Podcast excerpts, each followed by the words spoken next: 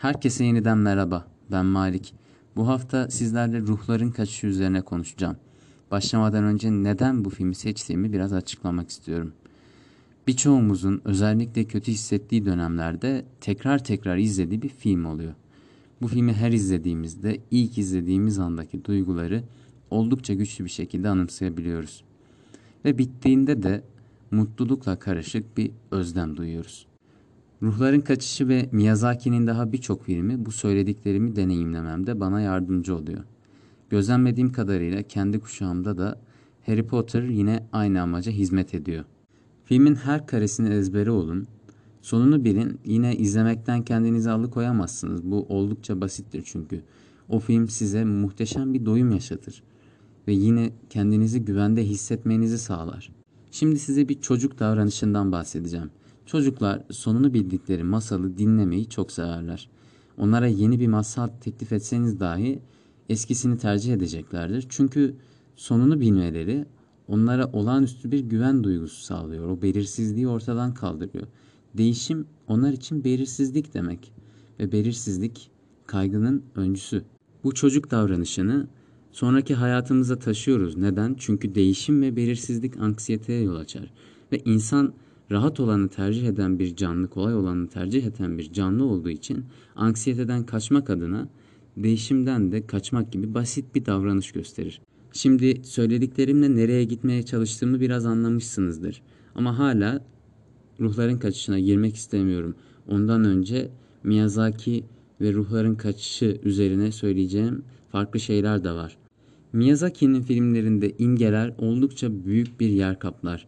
Ruhların Kaçışı da bunlardan birisi. Oldukça imgeler açısından zengin bir film. Film Japonya'da gösterime girdikten sonra Japon izleyiciler tarafından aldığı eleştiri, Japon kültürü içerisinde büyümeyen birinin filmdeki ayrıntıları anlamayacağı ya da anlamakta oldukça zorlanacağı oluyor. Zamanla yapılan analizler ve teorilerde bu eleştirinin gerçekliğini, geçerliliğini görmek mümkün. İmgelerle dolu filmler söz konusu olduğu zaman insanlar bir uçtan diğer uca çok farklı bulgular sunabiliyor. Söz konusu böyle filmler olduğunda yönetmenin kafasına girmeden onun tam olarak ne anlatmak istediğini anlamak neredeyse imkansız diye düşünüyorum. Sadece yönetmenin dışa vurduğu benliği ve izleyicinin gözlemleri harmanlanıp birkaç şeye ulaşmak mümkün. Kendi analizlerime geçmeden önce yapılan önceki analizleri kısaca ele almak iyi olur. Bu analizlerden ilki Miyazaki'nin bu filmde değişen Japon toplumunu ele alması. E, teoriye göre Miyazaki'nin buradaki hamam figürü yeni materyalist kapitalist Japonya ve eski Shinto'dan faydalanan Japonya'nın bir sentezi. Bundan böyle Japon toplumunun iki kültürle birlikte yaşamak zorunda olduğunu göstermeye çalıştığını öne sürüyor. Bir diğeri ise Miyazaki'nin Japon kültürü ve seks endüstrisi üzerine göndermede bulunduğunu söylüyor. Bunu da hamama gelen müşterilerin yalnızca erkek olması ve Japon kültüründe işte hamamlarda kadınların e, erkeklere masaj yapması ve onlara cinsel olarak hizmet vermesi gibi e, yollarla açıklamaya gidiyor. Bir sahnede Chiro ve Turp ruhu asansöre biniyorlar. Asansörde bir katta duruyorlar. İkisi de inmiyor. O katta mesela anlaşılmayan gölgeler var. Bu belki bu yorumun doğmasında ayrıca yine gelen tüm müşterilerin erkek olması etkili olmuş olabilir. Bir başka analiz sembolizmi açıklamada oldukça başarılı ama çok fazla hemen her şeye genelleyerek tüm karakterlerin gerçekliğini yok eden bir analiz. Bunun üzerinde durduğu konsept rüya konsepti. Filmde yu ve me ifadelerinin, yume ifadelerinin ifadesinin e, oldukça sık kullanıldığını söylüyor. Yume Japonca'da rüya demek. Ne yazık ki bunun olması mümkün değil. Çünkü Hayao Miyazaki bir röportajında filmin Oz büyücüsü gibi bir rüya olmadığını söylüyor. Tamamen olan biten gerçek. Ki sonunda da e, Chihiro kapıdan çıktığında Yubaba'nın özür dilerim Zeniba'nın ona armağan ettiği saç tokasının hala saçında olduğunu görebiliyoruz. Aynı analizin güzel noktaları var tamamen katılmasam da. Örneğin bunlardan biri Faceless Spirit'in yüzsüz ruhun aslında Chihiro'nun yalnızlık korkusu, kaygısı olduğunu söylüyor. Bunu da şöyle açıklıyor. Chihiro yeni bir kente geliyor ve arkada arkadaşlarını bırakıyor. Buradaki belirsizlik acaba ileride hiç arkadaşım olacak mı, olmayacak mı? Bu belirsizlikten ötürü böyle bir korku geliştirdiğini öne sürüyor. Tabii ki ben bu karaktere farklı bir rol atfetmeyi daha çok seviyorum. Bunu söyledikten sonra kendi analizime geçeyim. Filmin başında Chihiro'yu ailesiyle beraber yeni bir kente taşınırken görüyoruz. Arabanın arkasında oldukça mutsuz bir şekilde yatıyor ve eski sınıf arkadaşları ya da arkadaşları tarafından verilmiş bir buket var. Hatta bu buket araba zıpladığında, hasar aldığında nasıl telaşlı bir şekilde tepki verdiğini görebilirsiniz. Bu onlara ne kadar değer verdiğinin, onlardan ayrılmanın onu ne kadar üzdüğünün bir göstergesi. Değişimin verdiği kaygıdan bahsetmiştim. İşte Chihiro'nun tam olarak deneyimlediği şey bu değişimden gelen belirsizliğin kaygısı ve üzüntüsü. Yolculuğun sonrasında babası yanlış bir dönüş yapıyor ve sıra dışı bir binayla, bir kapıyla, tünelle karşılaşıyorlar. Buradan geçip farklı bir yere çıkıyorlar. Babası oranın bir tema parkı olabileceğini, 90'daki krizden sonra iptal edilmiş, kapatılmış olabileceğini söylüyor. Keşfe çıkıyorlar. Orada büyülü yemekleri buluyorlar. Chihiro yemelerini istemese de onlar yemeye başlıyor ve e, bir domuza dönüşüyorlar. Tüm olaylar da bu şekilde başlamış oluyor. Filmin kilit bölümlerinden birisi buradan sonra geliyor. Haku Chihiro'yu kurtarıyor ve iş bulması için burada hayatta kalmasının tek şansının iş bulması olduğunu söyledikten sonra Yubaba'ya yönlendiriyor. Yubaba ona iş vermesi karşılığında ismini alıyor. İsminden geriye sadece sen kalıyor. Bu çok önemli bir bölüm çünkü filmin orijinal adı Sentu Chihiro no Kamikakushi. Sen ve Chihiro'nun gizemli kayboluşu. Ama bu bir şekilde Spirited Away ya da ruhların kaçışı olarak tercüme ediliyor dillerimize. Filmin ismini anlamak önemli çünkü bizi doğrudan Chihiro'nun kimlik krizine yönlendiriyor.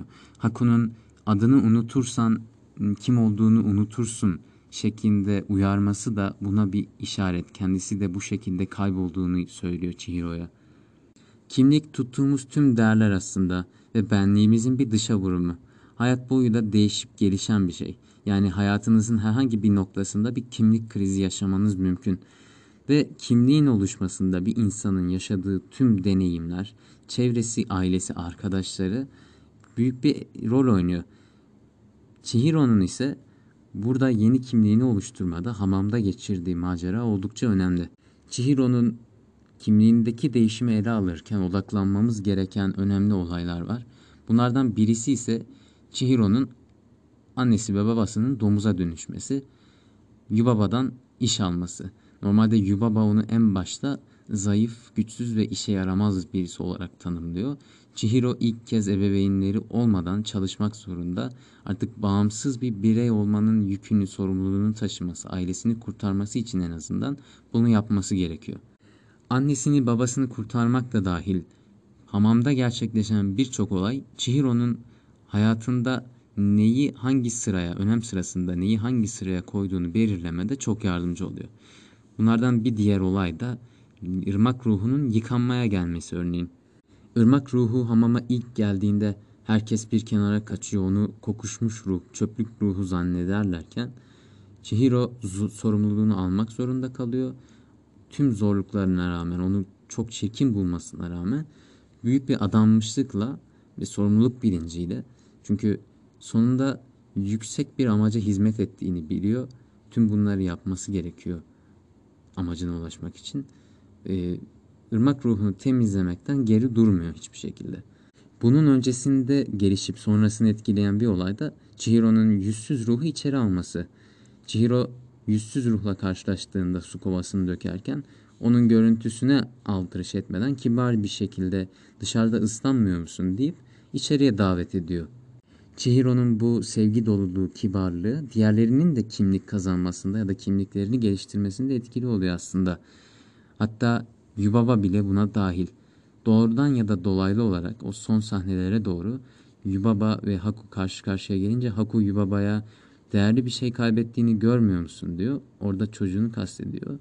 Yubaba ilk altını kontrol ediyor. sonra çocuğunun kayıp olduğunu anlıyor ve onun orada küçük bir sarsıntı geçirmesine sebep oluyor. Aynı şekilde Yubaba'nın gözcü kuşu ve tosuncuk çocuğu da bu şekilde yeni bir kimlik ediniyorlar ama burada çocuğunu önceden öyle biri olduğu için suçlamak mümkün mü bilmiyorum. Böyle bir anneyle yetiştiği için böyle olduğu da aşikar. Farklı bir deneyim kazanması onu da değiştiriyor neticesinde. Tekrar Chihiro'ya dönüyorum. Chihiro'nun yine hayatta neleri öne koyduğunu görmek adına hamamda yüzsüz ruhla karşılaşması o bütün kurbağaları insanları yedikten sonra çirkin bir ruh haline gel- geldikten sonra karşılaşması önemli bir sahne. Burada Chihiro'ya e, bolca altın teklif ediyor. Chihiro'nun orada altını da kabul etmediğini görüyoruz. Hatta ırmak ruhunun ona hediye ettiği e, sihirli kek olarak geçiyor. Tam olarak ne olduğunu söylemiyorum. Onu annesi ve babasına saklamasına rağmen orada e, yüzsüz ruha hediye ediyor. Burada yine Chihiro'nun güzel, kibar ve altruist bir yaklaşımını görmüş oluyoruz. Yavaş yavaş filmin sonlarına geliyoruz. Haku Yubaba'nın emriyle Zeniba'dan bir mühür çalıyor. Neticesinde ağır bir şekilde yaralanıyor ve e, Chihiro Haku'yu kurtarmak için Zeniba'dan özür dilemeye, mührünü geri götürmeye gidiyor. Burada Zeniba'nın Yubaba aksine çok daha sevgi dolu tam bir babaanne anneanne tipi olduğunu görüyoruz. Zeniba ve Chihiro birlikte çok zaman geçirmiyorlar ancak orada Chihiro'ya söylediği bir şey çok önemli. O da bir şey yaşandıysa yıllar geçse bile onu unutmayacağı, onun anılarında yaşamaya devam edeceği. Bu da dönüş yolunda Chihiro'nun Haku'nun gerçek ismini hatırlamasında etkili oluyor. Ayrıca filmin bitiminde geri dönerken arkaya bakmamasını sağlayan önemli öğütlerden birisi. Sonunda Chihiro ve Haku Yamama geri dönüyorlar. Yubaba son bir kurnazlık yapıyor. Domuz ağrı getiriyor bunlardan. Aileni bulursan gitmene izin veririm diyor. Burada şunu görmek önemli.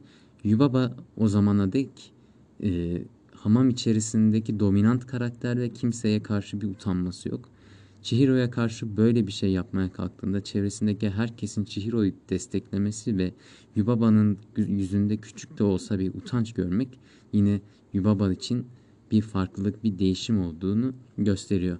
Sonunda tabii ki Chihiro ailesini başarılı bir şekilde tanımlıyor ve Haku diyor ki ona arkana bile bakmadan git.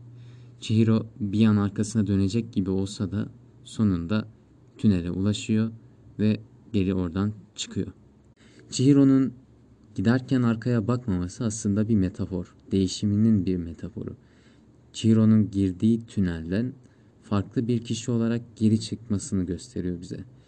Ki dikkatli seyirciler belki şunu da fark etmiştir. Filmin başında gördüğümüz tünel girişi, o kapı ve filmin sonundaki birbirinden çok farklı. Tüm bunların gerçekliğini göstermek adına Chihiro tünelden çıktığında yeni tokasıyla Zeniba'nın ona hediye ettiği tokayla çıkıyor ve arabanın üzerinde ağaç yaprakları, dallar ve toz buluyorlar. Sen ve Chihiro'nun gizemli kayboluşu. Sonunda Chihiro kendini buluyor ve yeni kimliğiyle hayatın zorluklarına göğüs germeye hazır bir şekilde yola devam ediyor. Burada eklemem gereken son şey ise Miyazaki ve Disney versiyonlarının farklı olduğu. Amerika'da yayınlanırken Disney sonunda e, Chihiro'yu yaşadığı her şeyi hatırlıyor bir vaziyette düzenliyor. Ama Miyazaki versiyonunda Chihiro tüneli terk ettikten sonra olan biten her şeyi unutuyor. Evet bu bölümde bu kadardı. Değişimin ve belirsizliğin getirdiği anksiyeteden kimlik krizine, Chihiro'nun sonunda kendini bulmasına, macerasını birlikte incelemiş olduk. Ben her seferinde izlediğimde çok etkileniyorum, çok seviyorum. Dilerim siz de çok seviyorsunuzdur. Filmle ve bölümle ilgili olan yorumlarınızı bana iletmekten çekinmeyin.